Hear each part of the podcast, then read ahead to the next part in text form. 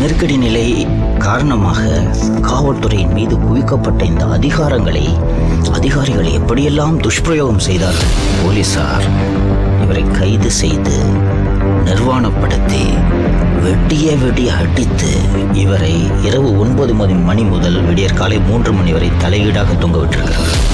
விசாவின் கீழ் ஒரு ஒருவரை கைது செய்தால் நேச்சுரல் ஜஸ்டிஸ் பார்க்க வேண்டியதில்லை. Natural justice will not applicable to detention and arrest under மீசான்றது தான் ஃபர்ஸ்ட் சட்டத்தில் ஷா கமிஷன் ஒரு லட்சத்தி பத்தாயிரம் அண்ட் ஆட் நம்ம பேர் வந்து கைது செய்யப்பட்டனர் என்று புள்ளிவரங்கள் தெரிவிக்கின்றன.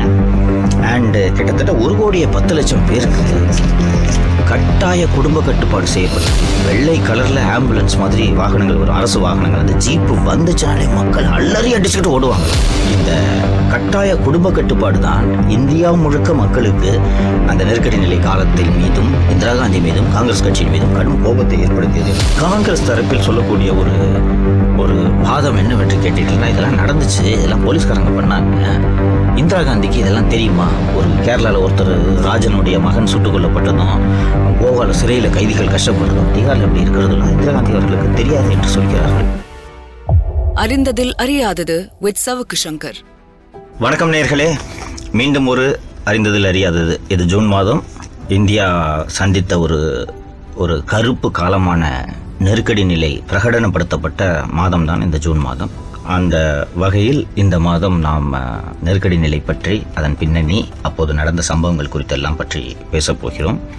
இந்த நிகழ்ச்சி இப்போது நான் இந்த பேச போகிற டாப்பிக்கு நடுவிலேயே வந்து how this is relevant today அப்படின்றனே நான் வந்து சேர்த்து சொல்கிறேன். அண்ட் இந்த நெருக்கடி நிலையை பற்றி நாம் தொடர்ந்து பேசலாம் அப்படின்ட்டு எனக்கு தோணுது. இது வெறுமனே வந்து ஒரு அரசியல் நகர்வாக மட்டும் பார்க்காமல் சோஷியாலஜிக்கல் அண்ட் சைக்காலஜிக்கலாகவும் நம்ம இதை பார்க்க வேண்டியிருக்கு. என்ன காரணம் அப்படின்ட்டு பார்த்தீங்கன்னா ஒரு அத்தாரிட்டி ஒரு ஃபோர்ஸ் பண்ணுறாங்க இல்லைங்களா? இன்றைக்கி ஓரளவுக்கு ஜனநாயகம் இருக்குது உரிமைகள் இன்னைக்கு இருக்குது ஆனால் அத்தாரிட்டி கிளாம்ப் டவுன் பண்ணுறாங்கல்ல ஒரு கிளாம்ப் டவுன் பண்ணி உங்களுக்கு உரிமை இல்லை இதெல்லாம் செய்யக்கூடாது அப்படின்ட்டு. அப்போது அந்த அத்தாரிட்டிக்கு நெருக்கமாக இருக்க இருப்பதற்காகவும் அந்த அத்தாரிட்டியோட ரேத்து அந்த கோபத்திலிருந்து தப்பித்துக்கொள்ள வேண்டும் என்பதற்காகவும் மனிதர்கள் எப்படி நிலை மாறி போகிறார்கள்? அந்த மனிதர்கள் வந்து தங்களோட அடிப்படை குணாதிசயங்களை எல்லாம் விட்டு விட்டு அந்த சர்வைவல்னு சொல்லுவாங்கல்ல எப்படியாவது நம்ம தப்பிச்சுக்கணும் நம்ம குடும்பம் நல்லா இருக்கணுன்றதுக்காக அடிப்படை விழுமியங்கள் மனித பண்புகளை எல்லாம் தூக்கி ஓரமா போட்டுட்டு சக நண்பனை காட்டி கொடுப்பது உடன் வேலை செய்த ஊழியர்களை காட்டி கொடுப்பது எப்படி யாரை வேண்டுமானாலும் காட்டி கொடுப்பேன். ஆனால் நான் தப்பிச்சுட்டு சந்தோஷமா இருக்கணும் இது ஒரு செக்ஷன் அந்த எமர்ஜென்சிலையும் உரிமைகளுக்காக போராடுவேன் எதிர்த்து குரல் கொடுப்பேன் எத்தகைய அடக்குமுறை வந்தால் நாம் எதிர்த்து போராடுவேன். இதுவும் ஒரு செக்ஷன் இருக்கு. இதெல்லாம் நம்ம கற்றுக்கொள்ள வேண்டியது இல்லைங்களா? ஏன் வந்து இதை கற்றுக்கொள்ளணும் அப்படின்ட்டு நான் கேட்டிங்கன்னா இன்னைக்கு கிட்டத்தட்ட நெருக்கடி நிலை மாதிரி தானே இருக்கும். எப்படி நெருக்கடி நிலைன்னு கேட்பீங்க திங்கக்கிழமை வந்து வீடு வந்து சட்டவிரோதமாக கட்டிருக்கீங்க நோட்டீஸ் கொடுத்துட்டு செவ்வாய்க்கிழமை காலையில் இடிக்கிறதுக்கு வந்தாங்கன்னா அதுக்கு பேர் நெருக்கடி நிலை தானே? வேறு இதை எப்படி புரிந்து கொள்வது இது ஏற்கனவே நான் வந்து வேறு சில இடங்களில் நான் பதிவு செய்திருக்கிறேன். முப்பத்தஞ்சு வருடமாக ஒரு இப்போ ஒரு அரசு நிலத்தில் சிறைத்துறைக்கு சொந்தமான நிலத்தில் இப்போ ஒரு பல்கலைக்கழகம் கட்டிடங்களாக கட்டி கொண்டிருக்கின்றன கட்டிடங்களாக கட்டி கொண்டிருக்கின்றன அதை முப்பத்தைந்து ஆண்டுகளாக ஒரு அரசாங்கம் இடிக்காமல் ஒவ்வொரு ஆட்சி மாறி மாறி நடந்துட்டு இருக்கிறத நம்ம பார்க்குறோம். இல்லைங்களா? ஆனால் ஒரே நாளில் ஒரு வீடு இடிக்கப்பட்டது அதுவும் அந்த வீட்டின் உரிமையாளர் அரசுக்கு எதிராகவும் அரசின் ஒடுக்குமுறைகளுக்கு எதிராகவும் குரல் கொடுத்ததால் இடிக்கப்படுகிறது அப்படின்றத நம்ம புரிஞ்சுக்கும் போது எமர்ஜென்சியில் என்ன நடந்துச்சுன்றதெல்லாம் சேர்த்து நம்ம பார்த்தோம்னா என்ன நடந்து கொண்டிருக்கிறது என்பது நமக்கு தெரியும். பதினெட்டு மாதம் இந்தியாவில் அந்த நெருக்கடி நிலை என்பது பிரகடனப்படுத்தப்பட்டது. இந்திரா எந்த சூழலில் அந்த நெருக்கடி நிலை உத்தரவுகளை பிறப்பித்தார் என்பதெல்லாம் நம்ம கடந்த செக்மெண்ட்ல நம்ம பார்த்தோம். இப்போது இந்த நெருக்கடி நிலை சமயத்தில் காவல்துறை எப்படி செயல்பட்டது? மக்களின் உரிமைகள் எப்படி ப- பறிக்கப்பட்டன? அண்டு uh, இந்த நெருக்கடி நிலை காரணமாக காவல்துறையின் மீது குவிக்கப்பட்ட இந்த அதிகாரங்களை அதிகாரிகள் எப்படியெல்லாம் துஷ்பிரயோகம் செய்தார்கள் என்பதையெல்லாம் பற்றி இந்த போர்ஷனில் வந்து நம்ம பார்க்கலாம். இந்த இந்த இந்திரா காந்தி அவர்கள் இந்த ஜூன் மாதம் நெருக்கடி நிலையை அறிவிக்கும் முன்னதாகவே கிட்டத்தட்ட ஜனவரி மாதத்திலிருந்தே வந்து ஒரு ஒரு இது போல நெருக்கடி நிலை வரப்போகிறது என்பதை உணர்ந்தோ என்னமோ இல்லை இதற்கான திட்டமிடல்களை ஏற்கனவே அவர்கள் செய்ததாலோ என்னமோ யார் யாரெல்லாம் கைது பண்ணுன்ற லிஸ்ட் எல்லாம் வந்து திரு சஞ்சய் காந்தி அவர்களும் அவருடைய அவருக்கு உதவியாளராக இருந்த சாவ்லா நவீன் சாவ்லா என்ற அதிகாரி இன்னும் சில அதிகாரிகள் எல்லாம் அந்த பட்டியலாம் தயார் பண்ணி வச்சுட்டாங்க. அதாவது அவர்களுக்கு அப்போது நெருக்கடி நிலை பிரகடனப்படுத்தப்பட போகிறதா இல்லையா என்பது தெரியாது. ஆனால் தே- அந்த லிஸ்ட் எல்லாம் தயார் பண்ணி வச்சுட்டாங்க. மீண்டும் மீண்டும் நாம் நான் வந்து வியப்போடு பார்க்கக்கூடிய ஒரு விஷயம் என்னன்னு கேட்டிங்கன்னா இன்றைக்கி நமக்கு வாட்ஸ்அப் இருக்குது மொபைல் ஃபோன் இருக்குது ஒரு நானூற்றம்பது நியூஸ் சேனல்ஸ் இருக்குது எஃப்எம் ரேடியோ இருக்குது யூடியூப் சேனல்ஸ் இருக்குது இன்டர்நெட் இருக்குது ட்விட்டர் இருக்குது ஃபேஸ்புக் இருக்குது இன்ஸ்டாகிராம் இருக்குது செவன்ட்டி ஃபைவ்ல பார்த்தீங்கன்னா கம்யூனிகேஷனே கிடையாது. பிரிண்ட்ன்ற அந்த நியூஸ் பேப்பர்களை தவிர வேறு எதுவுமே கிடையாது. ரேடியோ மட்டும்தான் அந்த ரேடியோவும் வந்து அரசு கட்டுப்பாட்டில் இருக்கக்கூடிய ஆல் இண்டியா ரேடியோ தொலைக்காட்சின்னு எடுத்தீங்கன்னா ஒரே தொலைக்காட்சி தூர்தர்ஷன் அது அரசின் கட்டுப்பாட்டில் இருக்கக்கூடியது. செய்தித்தாள்கள் சாதாரண செய்தித்தாள்கள்லாம் நீங்கள் என்ன நினைப்பீங்கன்னா ஹிந்து எக்ஸ்பிரஸ்னா அது பொலிட்டிக்கல் நியூஸ் வருது. அதை அதிகாரிகள் சென்சார் செய்து அனுமதிப்பார்கள். இந்த நெருக்கடி நிலை பற்றி சஞ்சய் காந்தியின் வரலாறை எழுதிய மூத்த பத்திரிகையாளர் காலம் சென்ற திரு வினோத் மேத்தா அவர்கள் இப்போது நெருக்கடி நிலை காலத்தில் டெபோனர் என்ற ஒரு செமி பான் மேகசினை நடத்தி கொண்டிருந்தார். அந்த மேகசின் இன்னும் வந்து ஒரு இந்த பழைய தலைமுறைக்கு நினைவிருக்கும் அந்த டெபோனர் என்ற மேகசின் என்னன்னு கேட்டீங்கன்னா கதைகள் வரும். ஒரு கொஞ்சம் செமி பான் லெவல்ல வந்து ஸ்டோரிஸ் பிக்சர்ஸ் இமேஜஸ் இதெல்லாம் வரும். கிட்டத்தட்ட ஒரு என்டர்டைன்மெண்ட் மேகசின் என்டர்டைன்மெண்ட் ஒரு சினிமா தொடர்பானது கூட இல்ல ஒரு கிளுகிழுப்பான ஒரு மேகசின் அடல்ட் மேகசின் அதை வச்சுக்கோங்க. அதை கூட அதிகாரிகள் சென்சார் பண்ணுவாங்கன்னு அவர் சொல்றாரு. ஆனால் அந்த வினோத் மேத்தா அதுல ஏதாவது அரசியல் எழுதுறான்னு பார்த்தா மேகசினை மூடிடாதப்பான்ட்டு ஒரு அலி சொன்னதாக அவர் பதிவு செய்திருக்கிறார். கிட்டத்தட்ட வந்து அந்த காலத்தில் மிஸ்ஸா மற்றும் இதர சட்டங்களின் கீழ் ஒரு லட்சத்தி பத்தாயிரம் பேர் இந்தியா முழுக்க கைது செய்யப்பட்டிருக்கிறார்கள். எம நெருக்கடி நிலை காலத்தில் நடைபெற்ற அந்த கொடு ஒடுக்குமுறைகள் குறித்து ஆராய்வதற்காக அமைக்கப்பட்ட நீதியரசர் ஷா கமிஷன் ஒரு லட்சத்தி பத்தாயிரம் அண்ட் ஆட் நம்ம பேர் வந்து கைது செய்யப்பட்டனர் என்று புள்ளிவிவரங்கள் தெரிவிக்கின்றன. அண்ட் கிட்டத்தட்ட ஒரு கோடியே பத்து லட்சம் பேருக்கு கட்டாய குடும்ப கட்டுப்பாடு செய்யப்பட்டது. இன்னைக்கு வந்து இந்த ஃபேமிலி பிளானிங்ன்றதுலாம் இன்னைக்கு பல பேருக்கு வந்து இந்த ஆண்களுக்கு கட்டாயமா ஃபேமிலி பிளானிங் அறுவை சிகிச்சை செய்வாங்களான்றது இன்றைய தலைமுறையினருக்கு தலைமுறையினர் பலருக்கு தெரியாது. எனக்கு நினைவு தெரிந்த ஒரு இருபத்தைந்து ஆண்டுகளுக்கு முன்பு வரைக்கும் வந்து ஆண்களுக்கு இந்த குடும்ப கட்டுப்பாடு அறுவை சிகிச்சை செய்யும் வழக்கம் இருந்தது. Population control population project four அப்படின்ட்டு எனக்கு நினைவு. பாப்புலேஷன் கண்ட்ரோல் அதாவது உலகில் வந்து இரண்டாவது அதிக மக்கள் தொகை கொண்ட நாடாக நாம் இருந்து வருகிறோம். இந்த மக்கள் தொகை அதிகரிச்சுக்கிட்டே போனால் இந்த இன்னும் பல பேர் வந்து மக்கள் தொகை தான் இந்தியாவில் இருக்கக்கூடிய வறுமை போன்ற சிக்கல்களுக்கு காரணம் என்று ஒரு தேரியை வந்து சொல்லிக்கிட்டு இருந்தாங்க. சீனாவும் வந்து சில ஒரு பத்து இருபது ஆண்டுகளுக்கு முன்பாக இன்னும் முப்பது ஆண்டுகள் கூட இருக்கும். அவர்களும் இந்த மக்கள் தொகை தான் இந்த சிக்கல்களுக்கு நாட்டின் வளர்ச்சிக்கு தடையாக இருக்கிறது என்ற காரணத்தால் ஒரு குழந்தைக்கு மேலே யாரும் பெற்றுக்க கூடாதுன்ட்டு சீனாவும் உத்தரவு போட்டு அதை தொடர்ந்து ஒரு பத்து இருபது ஆண்டுகள் ஃபாலோ பண்ணாங்க. இன்றைய நிலைமை என்ன தெரியுமா? சீனாவில் வேலை செய்வதற்கு இளைஞர்கள் இல்லை. ஒன்றும் குழந்தைங்களாக இருக்காங்க இல்லைன்னா சீனியர் சிட்டிசன்ஸ் அறுபத்தஞ்சு வயசு ஆள வச்சுக்கிட்டு எப்படி வேலை வாங்குவீங்க? இன்று அதை உணர்ந்த சீனா கட்டுப்பாடுகள் முழுவதையும் தளர்த்தி விட்டது. இன்று இப்படி இருக்குன்னா உங்களுக்கு எழுபதுகளில் எப்படி இருந்திருக்கும்ட்டு ஊகித்துக் கொள்ளுங்கள். ஹிந்தியில வந்து அந்த அந்த கூட கட்டாய குடும்ப கட்டுப்பாட்டுக்கு வந்து நஸ்பந்தின்னு சொல்றாங்க. வினோத் மேத்தா கடைசி அந்த புக் பயோ இது சஞ்சய் காந்தியோட பயோகிராஃபி எல்லாம் எழுதி முடிச்சுட்டு கடைசியாக சம்ம பண்ணுவார். நான் மீண்டும் மீண்டும் வந்து நான் யோசித்து பார்க்கிறேன். இவ்வளவு ஒரு ஒரு ஒரு அசாத்திய சக்தி படைத்த மக்- மிக மிக புகழ்பெற்ற இந்திரா காந்தி அவர்கள் அவர்களை நெருக்கடி நிலையில் மக்கள் வீழ்த்தியதற்கான காரணம் என்னவென்று நான் யோசிக்கிறேன். இவ்வளவு பேர் கண்மூடித்தனமாக கைது செய்யப்பட்டதா? சிறையில் அடைக்கப்பட்டதா? அப்படி என்று பார்த்தீர்கள் என்றால் கைது செய்யப்பட்டு சிறையில் அடைக்கப்பட்டவர்கள் யாருன்னா அரசியல் தலைவர்கள்? கம்யூனிஸ்டுகள் நக்சலைட்டுகள் ஆர்எஸ்எஸ் அமைப்பை சேர்ந்தவர்கள். இவர்களுக்காக எல்லாம் வந்து இந்தியாவில் இருக்கக்கூடிய இத்தனை கோடி மக்கள் கோபமடைந்து ஓட்டு போட்டார்கள்ன்றதை என்னால் ஏற்றுக்கொள்ள முடியல. அவர்களை மிக மிக அதிகமாக பாதித்தது இந்த நஸ்பந்தி. நஸ்பந்தின்றது அந்த கட்டாய குடும்ப கட்டுப்பாடு.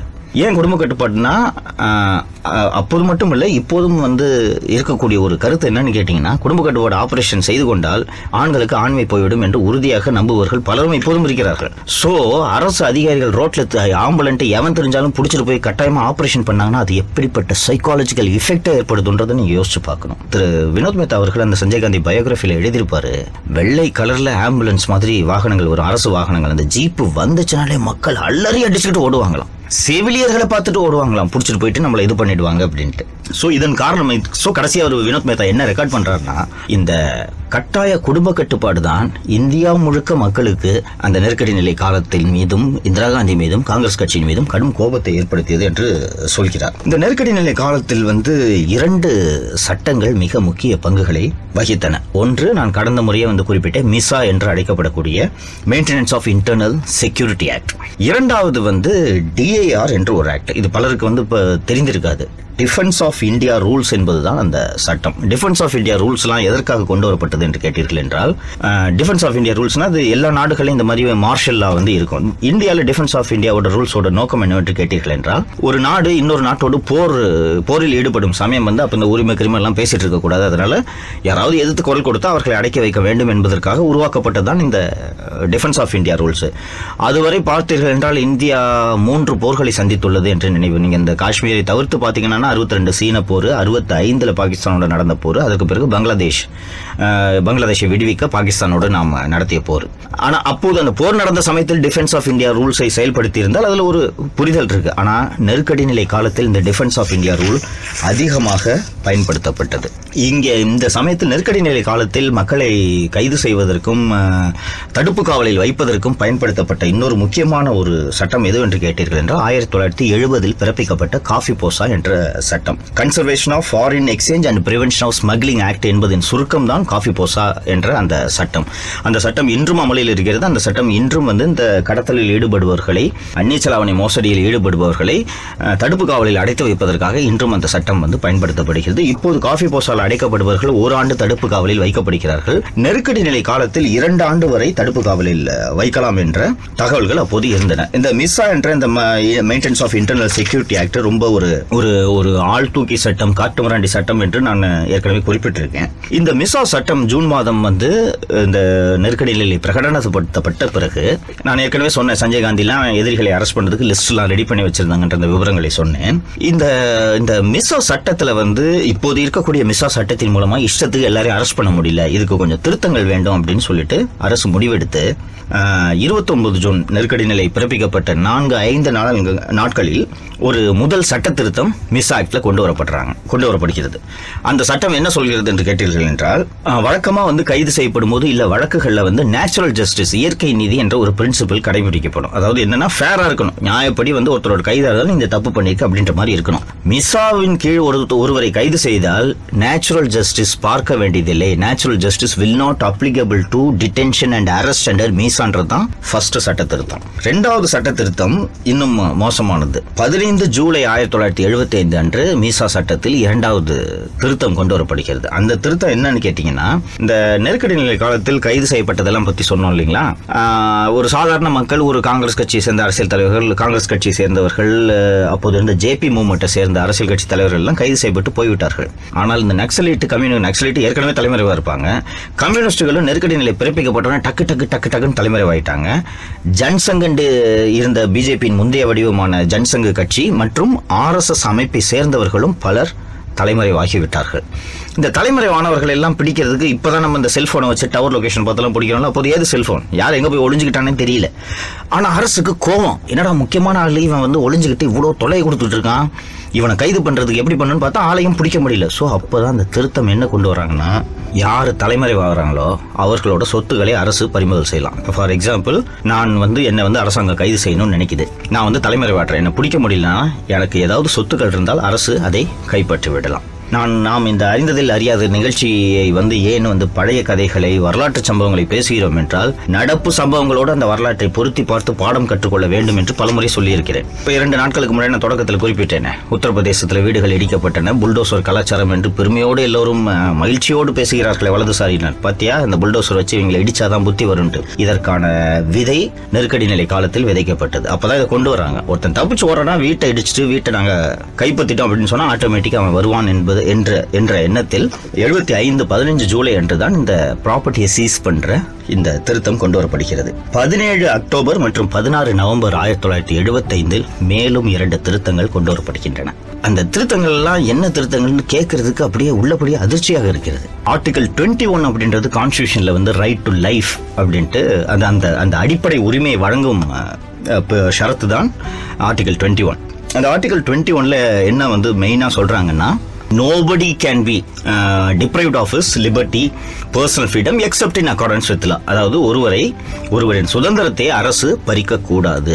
அப்படி பறிப்பதாக பறிப்பதாக என்றால் அவரை கைது செய்வதாக இருந்தால் சட்டப்பூர்வமான நியாயமான வழிமுறையில் அவரை நீங்கள் கைது செய்யலாம் அடைக்கலாம் அப்படின்னு சொல்லிட்டு தான் அந்த அந்த ஆர்டிகல் டுவெண்ட்டி ஒன் சொல்லுது. அதில் தான் வந்து இந்த ஹேபியஸ் கார்பஸ்னு நீங்கள் கேள்விப்பட்டிருப்பீங்க ஆட்கொணர்வு மனுன்ட்டு. ஒருத்தர் காண போயிட்டனா என்ன பண்ணுறாங்க இப்போ குறிப்பாக அந்த கல்யாணம் பண்ணிட்டு காண போகிறவங்க இது போன்ற விஷயங்கள்லாம் வரும். ஒரு காண போயிட்டாங்கன்னா நீங்கள் அவர் காணா போனவர்களை காவல்துறை கண்டுபிடிக்காவிட்டால் நீதிமன்றத்தில் ஆட்கொணர்வு மனு அல்லது ஹேபியஸ் கார்பஸ் என்ற மனுவை தாக்கல் செய்யலாம். அந்த ஹேபியஸ் கார்பஸ் மனுவை தாக்கல் செய்யும் போது போலீஸ் வந்து ஒரு ஆள் கிடைச்சிட்டாரு இல்ல ஒரு கைது செய்யப்பட்டிருக்காங்க போலீஸ் வந்து கோர்ட்ல என்ன சொல்லுவாங்க சார் இந்த பாருங்க இவர் மேல எஃப்ஐஆர் இருக்கு. இவர் இந்த டேட்ல அரெஸ்ட் பண்ணோம். சேலம் ஜெயில அடைச்சிருக்கோம் மதுரை ஜெயில அடைச்சிருக்கோம்னு சொல்லிட்டாங்கன்னா ஓகே லாஃபுல்லா அரெஸ்ட் பண்ணிருக்காங்கன்னு முடிஞ்சிடும் அந்த கைது எப்படி நடக்கும்னு கேட்டீங்கன்னா இப்போ வந்து ஒருவர் மீது ஒரு காவல்துறை ஒருவரை கைது செய்ய போகிறது அப்படின்னா அந்த கைதுக்கு ஒரு ஃபார்ம் இருக்கு அரெஸ்ட் கார்டுன்னு சொல்லுவாங்க. கிரவுண்ட்ஸ் ஆஃப் அரெஸ்ட்டை உங்களுக்கு சொல்லணும். நீங்கள் இந்த காரணத்துக்காக கைது செய்யப்படுகிறீர்கள் என்பதை அவருக்கு சொல்ல வேண்டும். அவரது உறவினர் யாராவது ஒருவர்கிட்ட உறவினர்களோ நண்பர்களோ யார் இருக்காங்களோ அவங்ககிட்ட தகவலை கைது பற்றிய தகவலை சொல்லிட்டு கையொப்பம் பெற வேண்டும். இதுதான் இன்னைக்கு இருக்கக்கூடிய நடைமுறை. அந்த பதினேழு அக்டோபர் மற்றும் பதினாறு நவம்பரில் கொண்டு வரப்பட்ட சட்ட திருத்தங்கள் என்னவென்று கேட்டீர்கள் என்றால் எதுக்கு ஒருத்தரை கைது பண்றாங்கன்னு தகவலே சொல்ல வேண்டியதில்லை. இதை எங்கேயாவது யோசிச்சு பார்க்க முடியுமா? அப்ப எதுக்கு உங்களை கைது பண்றோம்னு தகவலே சொல்ல வேண்டியதில்லைன்னா போலீஸ் ரோட்ல நடந்துட்டு போது தம்பி நீ பச்சை சட்டை போட்டிருக்கங்க வா நீ நீல சட்டை போட்டிருக்கங்க வான்னு பிடிச்சி உள்ள வைக்கலாமா? முடியாதா? என்னன்னு கேட்டா எனக்கு பிடிக்கல. காரணம் தான் சொல்ல வேண்டியது இல்லையே இது போக இன்னொரு விஷயம் அந்த அந்த எதற்கு கைது செய்கிறோம் என்ற அந்த காரணத்தை சொல்ல வேண்டியது இல்லை என்பதற்கு கூடுதல் திருத்தம் அந்த பதினேழு நவம்பர் அன்று கொண்டு வந்த அந்த கூடுதல் திருத்தம் என்ன சொல்கிறது என்றால் ஒருவர் எந்த வழக்கில் கைது செய்யப்படுகிறார் எதற்காக கைது செய்யப்படுகிறார் என்ற தகவல் ரகசியம் அப்படின்னு சொல்றாங்க. இது எப்படி இருக்கோ யோசித்து பாருங்க இன்னைக்கு இந்த வரலாறு history always repeat itself repeats it செல்ஃப்ன்ட்டு வந்து ஒரு ஒரு நீண்ட சொல் வழக்கு இருந்து வருவது உங்களுக்கு தெரியும். அந்த பதினேழு அக்டோபர் மற்றும் பதினெட்டு பது பதினாறு நவம்பர் மற்றும் பதினேழு அக்டோபர் ஆயிரத்தி தொள்ளாயிரத்தி எழுபத்தைந்தில் கொண்டு வரப்பட்ட அந்த திருத்தங்களில் தான் உங்களுக்கு எதற்கு கைது அந்த கைது கைதுக்கான காரணம் வந்து ரகசியம் அப்படின்ட்டுலாம் வந்து சொல்லிட்டு இருக்கிறாங்க இன்னைக்கு நாட்டில் அது போன்ற கைதுகள் நடக்கின்றனவா இல்லையா? இன்னைக்கு குறிப்பாக இந்த பீமா கோரேகான் வழக்கில் கைது செய்யப்பட்டவர்கள் இன்னும் பீமா கோரேகன் சொல்றதை விட யூஏபிஏ என்று அழைக்கப்படக்கூடிய அன்லாஃபுல் ஆக்டிவிட்டிஸ் ப்ரிவென்ஷன் ஆஃப் ஆக்டின் கீழே இன்று இந்தியாவில் சிறையில் இருக்கக்கூடிய பெரும்பாலானவர்களுக்கு வந்து அவர்கள் எதற்கு கைது செய்யப்பட்டார்கள் என்ற விவரமே தெரியவில்லை. பொது வெளியில் இருக்கிறது என்றாலும் கூட அவர்களை வந்து வெளிப்படையாக நீ தீவிரவாதிக்கு ஆதரவு கொடுத்தேன்னு சொல்லிடுறாங்க. நான் எப்பங்க தீவிரவாதிக்கு ஆதரவு கொடுத்தேன் அப்படின்னு சொன்னேன்னா இதெல்லாம் கோர்ட்ல சொல்லிக்க. நீ அரெஸ்ட் அவ்வளவுதான். அந்த யூஏபிஏ சட்டத்துல தான் கைது செய்யப்பட்டவர் தான் நான் நிரபராதி அப்படின்றது கோர்ட்ல நிரூபிக்கணும். வழக்கமாக எப்போ எப்போது வந்து இந்த onus of proving the guilt or innocence lies with the prosecution அப்படின்றது தான் சொல்லுவாங்க. அதாவது ஒருவர் மீது கைது செய்யப்பட்டு வழக்கு பதிவு செய்யப்பட்டால் அவர் குற்றவாளியா இல்லையா என்பதை நிரூபிக்க வேண்டிய கடமை அண்ட் தார்மீக பொறுப்பு என்பது அரசு அல்லது காவல்துறையிடம் இருக்கிறது. இந்த யூஏபியில் ரிவர்ஸ் உங்களை தீவிரவாதி அரெஸ்ட் பண்ணி உள்ள போட்டாங்கன்னா நீ தான் நான் தீவிரவாதி இல்லைன்னு சொல்லணும். இப்போது அந்த நெருக்கடி நிலை காலத்தில் வந்த அந்த சட்ட திருத்தங்களை இதையும் நீங்க பொருத்தி பார்த்தீங்கன்னா என்ன நடந்து கொண்டிருக்கிறது என்பது உங்களுக்கு தெரியும். அந்த நெருக்கடி நிலை காலத்தில் அந்த கடந்த செக்மெண்ட்டில் பேசும்போது வந்து திரு ஜார்ஜ் பெர்னாண்டஸ் அவர்கள் இந்தியா முழுக்க ஒரு பிரம்மாண்டமான ரயில்வே வேலை நிறுத்தத்தை வந்து நிகழ்த்தி காட்டினார் என்றதை வந்து நான் சொன்னேன். அவர் ஜார்ஜ் பெர்னாண்டஸ் உங்களுக்கு இந்தியா முழுக்க வந்து ஒரு ரயில்வே வேலை நிறுத்தத்தை வெற்றிகரமாக நடத்துகிறார் என்றால் அவர் ஒரு பெரிய ட்ரேட் யூனியன் லீடர் இல்லைங்களா? இது வந்து எல்லாருக்கும் பார்த்த உடனே நமக்கு தெரியும் ஒரு ட்ரேட் யூனியன் லீடர்னு ஒரு ஸ்டேச்சர் உள்ள ஆளுன்ட்டு வச்சுக்கலாமே.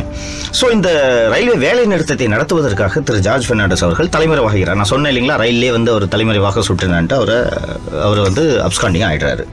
அவருக்கு இரண்டு சகோதரர்கள். ஒருவர் வந்து மைக்கேல் பெர்னாண்டஸ் இன்னொருவர் லாரன்ஸ் பெர்னாண்டஸ். இந்த மைக்கேல் பெர்னாண்டஸ் வந்து ஒரு ஒரு ஒரு ஒரு ட்ரேட் யூனியனிஸ்ட் அண்ணனை போலவே அவர் ஒரு ட்ரேட் யூனியனிஸ்ட் அவர் வந்து உடனடியாக கைது பண்ணி அந்த மிஸ்ஸா சட்டத்தில் அடைச்சிடுறாங்க. கைது செய்யப்படாமல் வெளியில் இருந்த இன்னொருவர் யாருன்னு கேட்டிங்கன்னா லாரன்ஸ் பெர்னாண்டஸ் என்ற அவருடைய இன்னொரு சகோதரர். இந்த லாரன்ஸ் பெர்னாண்டஸ் என்ன பண்ணுறாரு நம்ம அண்ணனை வந்து காணோம். யார்? ஜார்ஜ் பெர்னாண்டஸ் காணாம். நம்ம நீதிமன்றத்தில் ஹேபியஸ் கார்பஸ் போடலான்ட்டு இவர் ஹேபியஸ் கார்பஸ் தாக்கல் பண்ணுறாரு இவர் எந்த நேரத்தில் ஹேபியஸ் கார்பஸ் தாக்கல் பண்ணாரோ கர்நாடக மாநில போலீஸார் இவரை கைது செய்து நிர்வாணப்படுத்தி வெட்டிய வெட்டி அடித்து இவரை இரவு ஒன்பது மணி மணி முதல் விடியற்காலை மூன்று மணி வரை தலையீடாக தொங்க விட்டிருக்கிறார்கள். உனக்கு ஜார்ஜ் பெர்னாண்டஸ் எங்கே இருக்கான்னு தெரியும். சொல்லு. இவ்வளோதான் அட்டி அட்டின்னு அடிக்கிறாங்க. அவருக்கு உடல் முழுக்க காயம். அந்த காயங்களோடு அவரை கொண்டு போய் நீதிமன்றத்தில் நிறுத்தினான்னு ஜட்ஜு கிட்ஜு கேட்பாங்கன்னு சொல்லிட்டு அவரை வண்டியிலே வச்சுட்டு சுற்றுறாங்க பல நாட்கள் சுற்றுகிறார்கள். இறுதியாக இவரை வந்து நீதிமன்றத்தில் கொண்டு போய் நிறுத்தியே ஆக வேண்டும் என்ற சூழ்நிலையில் ஒரு ஒரு இரண்டு மூன்று நாட்கள் கேப் இருக்குன்னு வச்சுங்க. இந்த மூன்று நாள் கேப்புக்குள்ள இவர் பல இடங்களில் தண்டவாளங்களை வெடிகுண்டு வைத்து தகர்த்தார் என்று கேஸ் பில்டு பண்ணிட்டாங்க. ஆனால் இது போன்ற சம்பவங்களில் செய்தது இவருடைய அண்ணன் ஜார்ஜ் பெர்னாண்டஸ். அதை செஞ்சது லாரன்ஸ் பெர்னாண்டஸ்னு போட்டு அவரை ரிமாண்ட் பண்ணிடுறாங்க அவர் குற்றுயிரும் கொலையுருமாக சிறை செல்கிறார். இதோட முடியல. ஜார்ஜ் பெர்னாண்டஸ் அவங்க தம்பி அடிச்சாச்சு கிடைக்கல இல்லைங்களா? ஜார்ஜ் பெர்னாண்டஸ் ஆரம்பத்தில் தலைமறைவு ஆகும் சமயத்தில் அவருக்கு உதவியவர்கள் கர்நாடகாவை சேர்ந்த ஒரு தம்பதியினர். கணவரோட பெயர் பட்டாபி மனைவியோட பெயர் ஸ்னேகலதா ரெட்டி. கணவர் வந்து ஒரு திரைப்பட தயாரிப்பாளர். மனைவி வந்து ஒரு ஒரு திரைப்பட நடிகை பிளேஸ் அண்டு சில சில மூவி கேரக்டர்ஸில் நடிச்சிருக்காங்க. இதில் கணவர் மனைவி இரண்டு பேரையும் காவல்துறை கைது செய்கிறது. கைது செய்து எங்கே வச்சிருக்காங்கன்னே தெரியாமல் பல நாட்கள் அடைக்கழிக்கிறார்கள். இந்த ஸ்னேகலதாவோட தந்தையை கைது செய்கிறார்கள். இறுதியாக ஸ்னேகலதா மிசா சட்டத்தில் அடைக்கப்பட்டு சிறையில் அவர் அடைக்கப்படுகிறார். இது போல இது சரி இது இந்த பக்கம் ஒரு புறம் இருக்குல்ல? சிறையில் இவர்களுடைய நிலைமை என்னவென்று கேட்டீர்கள் என்றால் பரிதாபம் அவ்வளவு பரிதாபம். அண்டு திகார் சிறையிலோட மொ மொத்த கொள்ளளவு அதிகபட்சமாக அங்கே திகார் சிறையில் ஆயிரத்தி இருநூற்று ஐம்பது கைதிகளை வைத்திருக்க முடியும். நெருக்கடி நிலை காலத்தில் ஆயிரத்தி இருநூற்று ஐம்பது கைதிகள் இருக்கக்கூடிய அந்த திகார் சிறையில் நாலாயிரத்தி இருநூற்று ஐம்பது கைதிகள் அடைக்கப்பட்டிருந்தார் உங்களுக்கு ஒரு பத்து பேர் இருக்கக்கூடிய ரூமில் ஐம்பது பேர் அடைச்சா என்னங்க ஆகும்? ஒருத்தரும் கழிப்படை கழிப்படை வசதி வேணும் கழிப்பறைக்கு போகணும் உணவு வேண்டும். இதெல்லாம் இல்லாமல் போட்டு அடைச்சி வச்சா நான் இந்த தொடக்கத்தில் சொன்னேன்ல நம்மளை பற்றி நாமளே புரிஞ்சுக்கிறதுக்கு வந்து இது உதவும் அப்படின்னு சொல்லிட்டு. நீங்கள் ஐம்பது பேர் இன்றைக்கி பார்க்குறது நம்ம பேண்ட் ஷர்ட்லாம் போட்டு டீசெண்டாக இருக்கும்னு நினச்சிட்டு இருக்கோம்ல நம்மளை எல்லாரையும் போய் இப்போ ஒரு இருபது நாள் ஒரு ரூம்களை அடைச்சி வச்சோம்னா மிருகங்களாக நாம் மாறிவிடுவோம். அதுதான் நம்மளோட இயல்பான குணம். இன்றைக்கி வந்து ஆதி ஆதி காலத்தில் காட்டுமிராண்டிகளாக இருந்தவங்க இன்றைக்கி படித்து நவநகர் நவநாகரிகமாக நம்ம இன்றைக்கி இருந்துட்டு இருக்கோம்னு அவசரப்பட்டு முடிவுக்கு வந்து விடாதீர்கள். அந்த நெருக்கடி சர்வைவல்னு வரும்போது ஒரே அறைக்குள்ள இந்த ரீசெண்டாக ஒரு கொரியன் சீரீஸ் வெப் சீரிஸ் கூட இருந்துச்சு. ரொம்ப பாப்புலராக ஒரு சூப்பர் ஹிட்டான நெட்ஃப்ளிக்ஸ் வெப்சீரிஸ் அது. அதில் பார்த்தீங்கன்னா ஸ்குவிட் கேம்ஸ்னு சொல்லிட்டு ஒரு வெப்சீரிஸ் அதில் அந்த மனிதன் ஒவ்வொருத்தரும் உயிரை காப்பாற்றுறதுக்கு எப்படியெல்லாம் நிலை தடுமாறி செயல்படுகிறான் அப்படின்றது அதை பார்த்துருப்போம். தட் வாஸ் ஒரு ஒரு சைக்கோனாலிட்டிக்கல் த்ரில்லர் அப்படின்ட்டு தான் அதை சொல்லணும். That is that is super hit series அதில் பார்த்தீங்கன்னா எல்லாரும் எவ்வளோ நியாயமாக அழகாக நடந்துக்கிறாங்கன்னு நீங்கள் தொடக்கத்தில் பார்த்தீங்கன்னா தெரியும். அந்த தன்னோட உயிரை காப்பாற்றிக்கணும்னு வரும்போது ஒவ்வொரு மனிதனாக மாறுவான். இதுதானே நெருக்கடி நிலையிலையும். நெருக்கடி நிலையில் சிறையில் ச ஒரு வசதியாக இருக்கணுன்றதுக்காக சிறை அதிகாரிகளோடு கரம் கோர்த்தவர்கள் பலர் இருக்கிறார்கள். கழிப்பறை வசதி கிடையாது கோவாவில் இருக்கக்கூடிய ஒரு சிறையில் ஒரு நானூறு ஐநூறு பேர் அடைக்கப்பட்டிருக்காங்க. தண்ணியே இல்லை கோவா சிறையில். அண்ட் ட்ரை லெட்ரின்னு சொல்லுவாங்க அங்கெல்லாம். இப்போ தான் நம்ம ஃப்ளஷ் டாய்லெட்லாம் யூஸ் பண்ணுறோம் ட்ரை லெட்ரின்னு சொல்லுவாங்க. மேனுவலாக நாங்கள் க்ளீன் பண்ணணும். ஸோ வந்து அவங்களுக்கு தண்ணியே அந்த சிறையில் இல்லைன்றதுனால சிறை அதிகாரிகள் தினமும் வந்து ஒரு ஐம்பது கைதிகளை கூட்டிகிட்டு பக்கத்தில் ஒரு குளம் ஏதோ ஒன்று இருக்குது. அங்கே கூட்டு போவாங்களாம். ஆளாளுக்கு எவ்வளோ பக்கெட்டில் எவ்வளோ தண்ணி எடுக்க முடியுமோ எடுத்துக்கிட்டு வாங்க. அதுதான் ரெண்டு நாளைக்குன்னு சொல்லிட்டு வாங்கலாம் அந்த தண்ணி எடுத்துகிட்டு வந்து அந்த தண்ணிக்கு உள்ள அடிதடி நடக்குமா? இந்தியா முழுக்க இருந்த சிறைகளில் இப்படிப்பட்ட கொடுமைகள் நடந்து அரங்கேறின. காங்கிரஸ் தரப்பில் சொல்லக்கூடிய ஒரு ஒரு வாதம் என்னவென்று கேட்டீர்கள்னா இதெல்லாம் நடந்துச்சு. இதெல்லாம் போலீஸ்காரங்க பண்ணாங்க. இந்திரா காந்திக்கு இதெல்லாம் தெரியுமா? ஒரு கேரளாவில் ஒருத்தர் ராஜனுடைய மகன் சுட்டுக் கொல்லப்பட்டதும் கோவாவில் சிறையில் கைதிகள் கஷ்டப்படுறதும் திகாரில் இப்படி இருக்கிறதெல்லாம் இந்திரா காந்தி அவர்களுக்கு தெரியாது என்று சொல்கிறார்கள். இது ஒரு காரணமா? அவர் தானே பிரதமர். அவர் இந்த நெருக்கடி நிலையை பிறப்பிக்கிறார். நெருக்கடி நிலையை எதற்காக பிறப்பிக்கிறார்? தேர்தலில் அவர் தோத்துட்டார். தேர்தல் அவர் தேர்தலில் வெற்றி பெற்றது செல்லாது என்று நீதிமன்றம் அறிவித்து விட்டது எப்படியாவது அந்த பதவியை தக்க வைத்துக் கொள்ள வேண்டும் என்பதற்காகத்தானே இதெல்லாம் பண்ணாரு. இந்த மாதிரி ஒரு மனிதனின் கையில் அதுவும் காவல்துறை போன்ற ஒரு துறையின் கையில் அதிகாரங்களை கட்டுக்கடங்காத அதிகாரங்களை வழங்கினால் அந்த காவல்துறை எப்படியெல்லாம் செயல்படும் என்பது என்பதையெல்லாம் இந்திரா காந்தி புரிந்திருக்க வேண்டும். இதே போன்ற காவல்துறை குறிப்பாக பிரிட்டிஷ் காவல்துறை சுதந்திரத்துக்கு முன்னால் இந்தியர்களை எப்படி நடத்தியது? இதுல வந்து இன்னைக்கு நம்ம பார்க்குறோமே ரோட்ல வந்து இன்னைக்கு ஒரு மாடு வந்து இன்னைக்கு மாட்டு வண்டிலாம் கிடையாது. பட் மாடு வந்து அதிகமான சுமையோடு போச்சுனாலே நமக்கு பார்த்தா பாவமாக இருக்குல்ல. ஐயோ இவ்வளோ இவ்வளவு கஷ்டப்படுதே மாடுன்ட்டு. ஆனால் மாடு இழுக்க வேண்டிய செக்கை மனிதர்களை இழுக்க வைத்த கொடுமையெல்லாம் அந்தமான் சிறையில் நடந்ததா இல்லையா? அதை பண்ணது ஒரு போலீஸ் துறை தானே பிரிட்டிஷ் காவல்துறை. ஸோ காவல்துறையிட்ட இப்படி பவர்ஸை கொடுத்தோம்னா இப்படி தான் இந்திய இந்திய அரசின் கீழ் இருக்கக்கூடிய காவல்துறை இருந்தாலும் இப்படி தான் நடந்து கொள்ளும் என்பதை இந்திரா காந்தி புரிந்திருக்க வேண்டும். அவருக்கு தெரியலன்றதெல்லாம் இந்த காரணங்களை ஏற்றுக்கொள்ள முடியாது. இன்னொன்று அந்த சமயத்தில் நான் சொன்னேன் அந்த நெருக்கடி வரும்போது அதிகாரம் துஷ்பிரயோகம் இருக்கும்போது ஒவ்வொருவருக்கும் வந்து நாம் வாழ்ந்தால் போதும் நம்ம சர்வைவ் ஆனா போதும் நெருக்கடி வரும்போது மனிதர்கள் எப்படியெல்லாம் மாறுவார்கள் என்று நான் சொன்னேன். அந்த சமயத்தில் தான் இந்த மிசால எல்லாரும் அடைக்கப்பட்டிருக்காங்கன்னு சொன்னல இந்த மிசால வந்து ஒவ்வொரு இடத்துலையும் ஒவ்வொரு இந்த இந்த மிசா டிடென்ஷன் சேலஞ்ச் ஆகுது. தமிழ்நாட்டு மெட்ராஸ் ஹைகோர்ட்டில் கொஞ்சம் சேலஞ்ச் ஆகுது கொல்கட்டா ஹைகோர்ட்டில் கொஞ்சம் சேலஞ்ச் ஆகுது அலகாபாத் ஹைகோர்ட்டில் கொஞ்சம் சேலஞ்ச் ஆகுது. இது மாதிரி பல்வேறு இடங்கள்ல இந்த மிசா டிடென்ஷன் தப்புன்னு பெட்டிஷன்ஸை ஃபைல் பண்றாங்க ஹேபியஸ் கார்பஸ் ஃபைல் பண்றாங்க. அப்போ என்ன பண்றாங்கன்னா சில நீதிபதிகள் வந்து இல்லை இல்லை அடைச்சது சரி. நேச்சுரல் ஜஸ்டிஸ் எல்லாம் கொடுக்க வேண்டியதில்லைன்னு சொல்லிட்டு சில நீதிபதிகள் தீர்ப்பளிக்கிறார்கள். சில நீதிபதிகள் சில நீதிமன்றங்கள் அது அடிப்படை உரிமைகளை கடவுளை நினைத்தாலும் இந்திய இந்தியாவில் வந்து அதை நீக்க முடியாது. இது அரசியலமைப்பு சாசனம் வழங்கியுள்ள அடிப்படை உரிமை இதை எடுக்க முடியாது.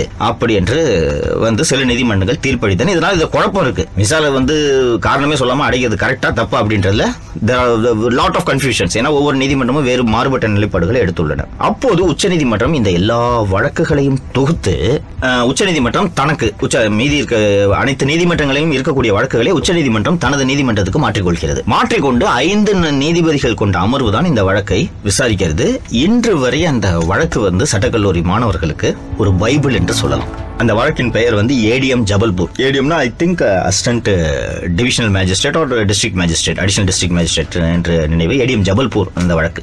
அந்த வழக்கு வந்து கிட்டத்தட்ட அந்த வழக்கோட தீர்ப்பு பார்த்தீங்கன்னா கிட்டத்தட்ட அதுவே பெரிய புத்தகம் மாதிரி அவ்வளவு பெரிய தீர்ப்பு. அந்த வழக்கில் தலைமை நீதிபதி உள்ளிட்ட நான்கு நீதிபதிகள் நெருக்கடி நிலைன்ட்டு வந்தா அப்பெல்லாம் வந்து அடிப்படை உரிமையெல்லாம் கிடையவே கிடையாதுங்க. நெருக்கடி நிலைன்னு அறிவிச்சிட்டாச்சுன்னா அப்புறம் ஏது அடிப்படை உரிமை? யாரை வேணாலும் எப்படி வேணாலும் அடைக்கலாம்னு சொல்லிட்டு நான்கு நீதிபதிகள் தீர்ப்பளிக்கிறார்கள். அப்போது ஹெச்ஆர் கண்ணா என்ற ஒரு நீதிபதி இருக்கிறார்.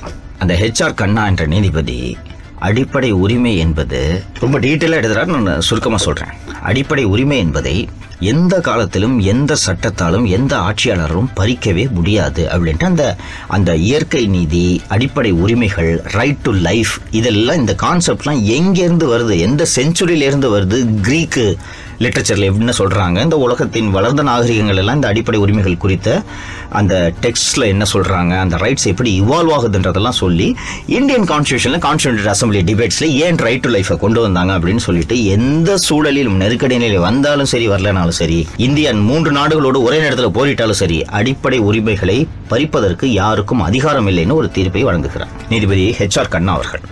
இன்றைக்கும் நீங்கள் கூகுளில் போய் தேடினீங்கன்னா கிடைக்கும். இந்த தீர்ப்பு வந்த பிறகு நியூயார்க் டைம்ஸ் ஒரு தலையங்கம் எழுதியது. அப்போது இந்தியாவில் நெருக்கடி நிலை எப்போது நீக்கப்படும் என்பது எங்களுக்கு தெரியாது. அப்படி நெருக்க நெ- நெருக்கடி நிலை நீக்கப்பட்டால் இந்தியாவில் நீங்கள் யாராவது ஒருவருக்கு சிலை வைக்க வேண்டும் என்றால் நீதிபதி எச்ஆர் கண்ணாவுக்கு வையுங்கள் அப்படின்ட்டு அந்த நியூயார்க் டைம்ஸ் தலைங்கம் எழுதிக்கிறது இன்றைக்கி அது Google available you can very well find it out அந்த ஹெச்ஆர் கண்ணா இது போன்ற தீர்ப்பை கொடுத்தார் இல்லையா? அதற்கான பலனை அவர் அனுபவித்தார். ஹெச்ஆர் கண்ணா அடுத்து உச்சநீதிமன்றத்தின் தலைமை நீதிபதி ஆக வேண்டும். அப்போது வந்து சீனியாரிட்டி அடிப்படையில் தான் போவாங்க. இந்திரா காந்தி மீண்டும் ஆட்சிக்கு வந்தார் அல்லவா? எழுபத்தேழில் என்ன செஞ்சார் தெரியுமா? எழுபத்தேழில் இல்லை. அதுக்கு பிறகு வருகிறார். எண்பத்தி ஒன்றில் தான் இந்திரா காந்தி வருகிறார். எழுபத்தேழு தான் ஜனதா அரசாங்கம் இருக்கிறது. மீண்டும் ஆட்சிக்கு வந்தபோது இந்திரா காந்தி எதை உறுதி செய்தார் என்றால் ஹெச்ஆர் கண்ணா தலைமை நீதிபதி ஆக முடியாத அளவுக்கு அவருடைய ஜூனியர்களை அவருக்கு அவரை விட பணியில் இளையவர்களை தலைமை நீதிபதி ஆக்கினார். HR Khanna I think he resigned in protest தன்னுடைய எதிர்ப்பை வெளிப்படுத்தும் வகையில் அவர் அந்த தனது தனது நீதிபதி பதவியை ராஜினாமா செய்தார். அவரோடு ஒன்று ரெண்டு நீதிபதிகள் சேர்த்தும் ராஜினாமா செய்தார்கள் என்று நினைவு. அப்படி அந்த சமயத்தில் அப்போ பார்த்தீங்கன்னா எதுக்கு இதை சொல்கிறேன்னு கேட்டிங்கன்னா சுப்ரீம் கோர்ட் ஜட்ஜஸ்னால் அவங்க எவ்வளோ பவர்ஃபுல்ன்றது நம்ம எல்லாருக்கும் தெரியும். இன்றைக்கும் பவர்ஃபுல் அன்றைக்கும் பவர்ஃபுல் தான். அவர்களே அதிகாரத்துக்கு பயந்தார்கள் என்பது நாம் நினைவில் கொள்ள வேண்டும். சுப்ரீம் கோர்ட் ஜட்ஜஸ் அவங்களை யாருமே எதுவும் பண்ண முடியாது. அவங்களே அந்த இந்திரா காந்தின்ற அந்த அந்த பவர் அந்த இந்திரா காந்தின்னு சொல்றதை விட அந்த அந்த பவர் ஒரு அப்சல்யூட் பவர்னு இருக்கு அந்த பவர் பார்க்கும்போது எல்லாம் தானாவே அடிபடுகிறார்கள். அது இப்போது மீண்டும் நடக்கிறதா இல்லையா? ஒரு டெல்லியில் நடந்த கலவரத்தில் அந்த வன்முறையை தூண்டும் வகையில் பிஜேபியை சேர்ந்த தலைவர்கள் அனுராக் தாக்கூர் என்ற இப்போது நிதித்துறையில் இணையமைச்சராக இருக்கக்கூடியவர் அப்போது நிதித்துறையில் இணையமைச்சராக இருக்கக்கூடியவர். அவர் மற்றும் இதுபோல வன்முறை தூண்டும் வகையில் பேசிய ஒன்றொருவர் மீது எஃப்ஐஆர் பதிவு செய்ய வேண்டும் என்று சிபிஎம் கட்சியின் மூத்த தலைவர் திருமதி பிருந்த தோழர் பிருந்தா காரத் அவர்கள் டெல்லி உயர்நீதிமன்றத்தில் வழக்கு தொடுத்திருந்தார். அந்த வழக்கை நேற்று டெல்லி உயர்நீதிமன்றம் தள்ளுபடி செய்துள்ளது என்பதை நாம் நினைவில் கொள்ள வேண்டும். கிட்டத்தட்ட ஒரு அனுராக் தாக்கூர் பேசிய பிறகுதான் டெல்லியில் கலவரம் நடந்ததுன்றது எல்லாருக்கும் தெரியும். இன்னொன்று அவர் வந்து தேச துரோகிகளை துப்பாக்கி குண்டுகளால் நீங்கள் கொலை செய்யலாம் அப்படின்னு சொல்லிட்டு சிஏஏ போராட்டம் நடத்தவங்களை பார்த்து தானே பேசுகிறவங்களா என்ன தேச துரோகிகளா? நாட்டில் அரசாங்கம் கொண்டு ஒரு மோசமான சட்டத்திற்கு எதிராக குரல் கொடுக்கக்கூடியவர்கள் போராடுபவர்கள் தேச துரோகிகள் என்ற துணியில் பேசினார். அவங்க தேச துரோகிகள்னு அவர் எதை மீன் பண்ணுறாருன்னா பிஜேபி எதுக்கிறவங்களாம் தேச துரோகின்ற மீனிங்கில் தான் அவர் பேசினார். ஆனால் டெல்லி உயர்நீதிமன்றம் தள்ளுபடி செய்திருக்கிறதா? இரண்டு நாட்களுக்கு நேற்று முன்தினம் உத்தரப்பிரதேசத்தில் நபிகளுக்கு ஏற்படுத்திய இழிவை எதிர்த்து பேசிய குடும்பத்தினரின் வீடு ஒரே நாள் நோட்டீஸில் இடிக்கப்பட்டது. இல்லைங்களா?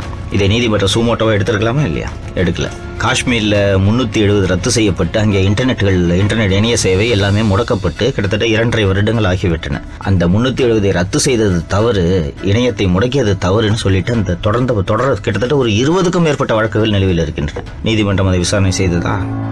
இப்போ தெரியுதா? நெருக்கடி நிலைக்கும் இதற்கும் பெரிய வேறுபாடு இல்லை என்பது இதற்காகத்தான் நாம் வரலாறை மீண்டும் மீண்டும் படிக்க வேண்டும். அண்டு இது வந்து மனிதர்களின் உரிமைகள் எப்படி பறிக்கப்பட்டன அவர்கள் கா- காவல்துறையாலும் அதிகார மையங்களாலும் எப்படி கொடுமைப்படுத்தப்பட்டார்கள் என்பதெல்லாம் பற்றி இந்த செக்மெண்ட்ல பார்த்தோம். மீடியா என்னாச்சு? இப்போ ஒரு அரசு தவறு செய்கிறதுனால அதை சுட்டி காட்ட வேண்டியது யாரோட கடமை? மீடியா ஊடகங்களின் கடமை இல்லைங்களா? ஊடகங்கள் நெருக்கடி நிலை காலத்தில் எப்படி செயல்பட்டன? அவர்கள் மீது எத்தகைய அடக்குமுறைகள் ஏவி விடப்பட்டன அப்படின்றத வர்ற செக்மெண்ட்ல அடுத்த செக்மெண்ட்ல நம்ம பார்க்கலாம்.